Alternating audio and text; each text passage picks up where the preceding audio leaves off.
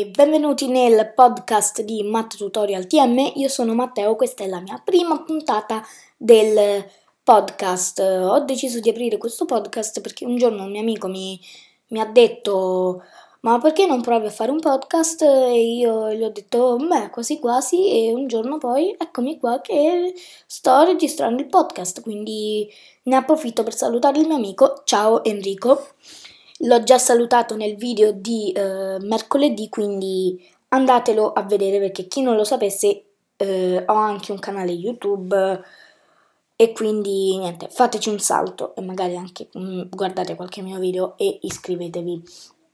Però in questa prima puntata del podcast vi voglio parlare di Bada O S, che fu il sistema operativo di Samsung. Allora, Samsung è, ehm, na- è entrata a far parte dei telefoni nel duemiladieci con il Galaxy S.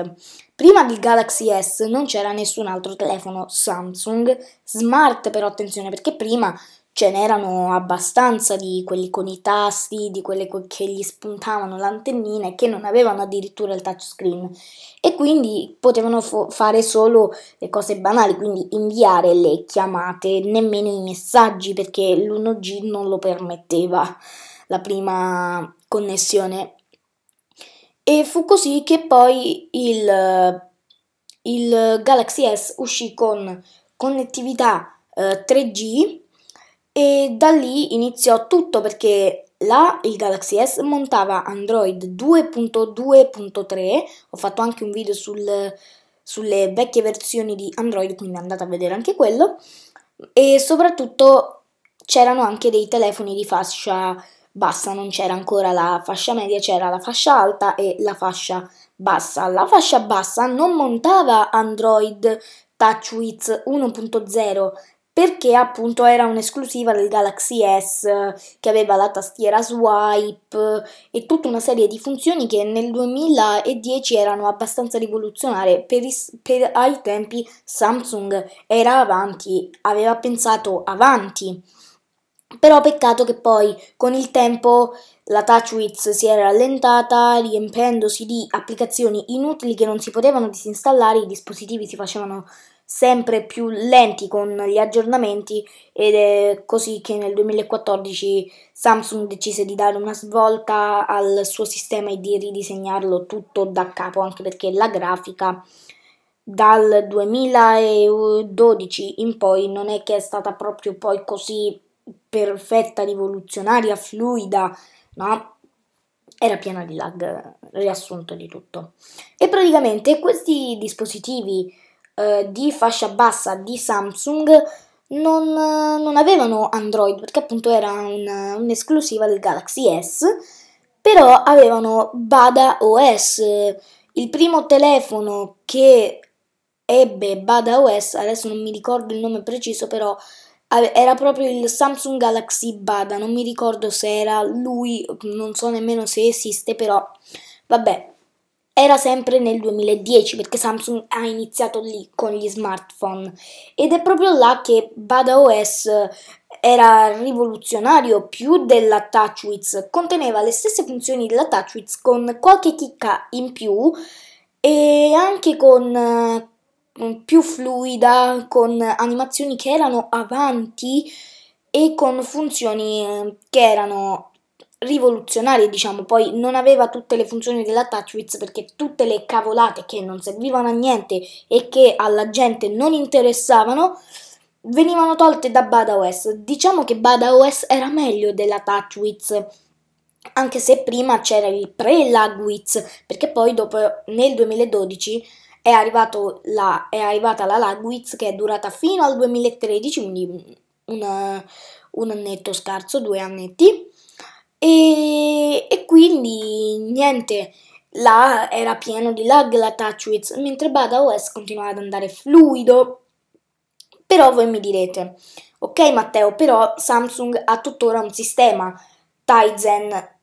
Sì, Tizen è montato Tuttora sugli smartband e gli smartwatch di Samsung, che venne introdotto proprio nel duemiladodici, quando venne definitivamente abbandonato Bada O S, perché diciamo che nessuno comprava i telefoni con Bada O S, perché ai tempi Bada O S sì era fluido, rivoluzionario, però non era ancora troppo affidabile Bada O S, e poi Samsung era un'azienda che era entrata da poco nel mondo della, degli smartphone, della tecnologia smart touch, e quindi non, nessuno si affidava, si affidavano molti più ad Apple, che ha incominciato nel duemilasette e nel duemiladieci era avanti, era all'iPhone quattro, anche se l'iPhone quattro era molto più fluido, era molto più fluido dell'iPhone, del Galaxy S, scusatemi, perché diciamo che Android a quei tempi era ai primi, era ai primi passi, quindi non aveva animazioni fluidissime. Google nemmeno lo ottimizzava poi così tanto, perché era un putridume la versione di Android stock, tanto che i produttori prendevano solo le cose basilari di Android, le cose che metteva Google in più non le lasciava, le toglieva subito, perché proprio erano un pugno nell'occhio, non servivano a niente, andavano lentissime, e poi c'erano certe funzioni esclusive che erano, non erano disponibili in tutti i paesi, quindi diciamo che Android non era ancora, non era ancora affidabile ai tempi Android, anche se Android ha incominciato molto molto prima. E, e quindi tutti preferivano Apple. Questo Bada O S nemmeno lo preferivano, e quindi tutti andavano su Apple. Ma torniamo a parlare di Tizen. Tizen infatti non è la versione successiva di Bada O S, è un altro sistema operativo che è stato montato per la prima volta nel Gear uno. Il Gear uno è il primo smartwatch di Samsung, penso anche il primo smartwatch al mondo, non ne sono sicuro, che praticamente faceva schifo, sì faceva schifo perché non aveva un'applicazione, era autonomo, quindi tu potevi, potevi pure non configurarlo ad un telefono, quindi tu ci potevi mettere dentro una SIM, aveva la fotocamera sul cinturino, che era un, che è un concept tuttora dell'Apple Watch Series sei, e lo era anche precedentemente della Series cinque, quindi pensiamo un po' quanto era avanti Samsung, no? Certo, quella fotocamera non era per niente ad altissima risoluzione, cioè si sta parlando di zero virgola uno megapixel, diciamo che nessuno la utilizzava, poi era anche in una posizione scomoda, ma dai, ma chi andava a fare le foto con uno smartwatch è da, è da pazzi, cioè, ma chi vuoi che vada in giro con uno smartwatch a fare le foto? E quindi questi smartwatch di Samsung, il Gear uno e il Gear due, Gear due del duemilatredici, facevano schifo perché non avevano un'applicazione e potevano girare autonomamente, e quindi tu li abbinavi. Possibile che mi deve suonare il telefono sempre puntualmente quando io sto registrando? E quindi niente, fa- erano scadenti, L- l- uno li abbinava per il semplice gusto di avere mh, la connessione wifi e di ricevere le chiamate e i messaggi. Tra l'altro non c'era nemmeno l'opzione di scaricare le applicazioni, perché lo store era già integrato lassù, ma non aveva niente, cioè quella era la primissima versione di Tizen, Tizen uno punto zero, che faceva schifo. Poi è stata migliorata Tizen due punto zero, però prima assomigliava tantissimo alla TouchWiz, alla Lagwiz, scusatemi, del duemiladodici e del duemilatredici. Poi è arrivato Gear S con Tizen tre, che ha stravolto tutti, no? Cioè, ha stravolto tutti con la, con la sua fluidità, non era più autonomo, quindi tu quando lo accendevi non aveva una sua schermata di configurazione, o meglio ce l'aveva, però ti diceva guarda che devi configurare lo smartwatch con Galaxy Wearable, quindi ti conviene aprire il tuo smartphone, aprire l'applicazione Galaxy Wearable e cliccare su Gear S, successivamente connetterti e enjoy your gear. E niente, era questo, poi dopodiché potevi scaricare tutte le applicazioni. Tutto questo si creò nel duemilaquattordici con il Galaxy S cinque, che finalmente era stato introdotto S Health, quindi lo smartwatch iniziava ad avere un po' più di senso, perché ai tempi lo smartwatch non serviva a niente, infatti vediamo che nessuna azienda praticamente lo produceva. Apple è entrata a far parte del mondo degli smartwatch nel... nel duemilaquattordici, se non sbaglio, con il primo Apple Watch, che si chiamava Apple Watch Series zero, sì, Series zero, poi nel duemilaquindici con la serie uno, nel duemilasedici con la serie due, nel duemiladiciassette con la serie tre, nel duemiladiciotto con la serie quattro e tuttora nel duemiladiciannove con la serie cinque. Tutto questo era con WatchOS, è tuttora gli Apple Watch. Cosa differente che erano i Gear, che poi sono stati rinominati Galaxy Watch, avevano alcune funzioni che erano esclusive di Tizen, altre invece che erano esclusive di WatchOS. Diciamo che tuttora Apple e Samsung se la fanno a gara per chi fa lo smartwatch migliore. Diciamo che il nuovo Galaxy Watch Active due ha il sensore per l'elettrocardiogramma, però in Samsung non è stato ancora abilitato, dicono che lo abiliteranno presto con un aggiornamento software, devono fare come Apple, devono avere l'approvazione del ministero, credo, tutte queste cose, robe varie, quindi niente, però tuttora c'è il battito, la misurazione del battito cardiaco.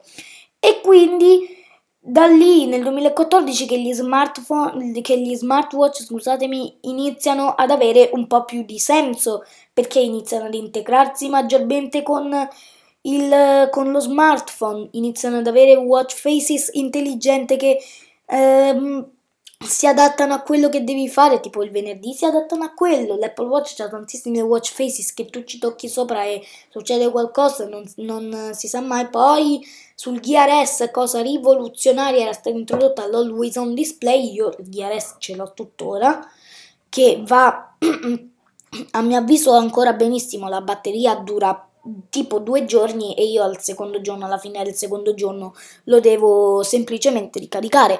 E niente, quindi Bada O S diciamo che non era proprio una meraviglia, era installato sui dispositivi di fascia bassa di Samsung nel duemiladieci, però nessuno si affidava perché, come vi avevo detto prima, Android era ai primi passi, anche Samsung, e quindi non è che si fidavano tanto di questo Bada O S, perché poi Bada O S non, ne- non era nemmeno gestito proprio basato su Android, quindi pensate un po' che, che schifo, no? Cioè, già Android stock prima faceva schifo e la TouchWiz di Samsung pure, ma anche tutte le altre grafiche erano prime, erano schifose, perché perché a quei tempi tutti i produttori se la facevano a gara per chi faceva la grafica migliore, quella tutta rifinita con i dettagli. Poi si è passato alla grafica semplice, colore, icona tondeggiante, a tinta unita con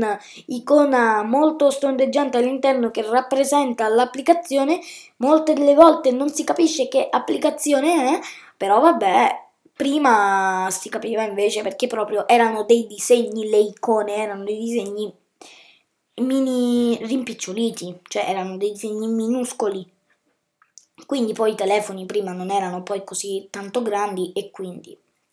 E niente ragazzi, questa era la mia prima puntata del podcast. Se questo podcast vi è piaciuto, non lo so, scrivete nei commenti quello che, quello che vi pare. Basta però che non scrivete commenti offensivi su di me o su altre persone.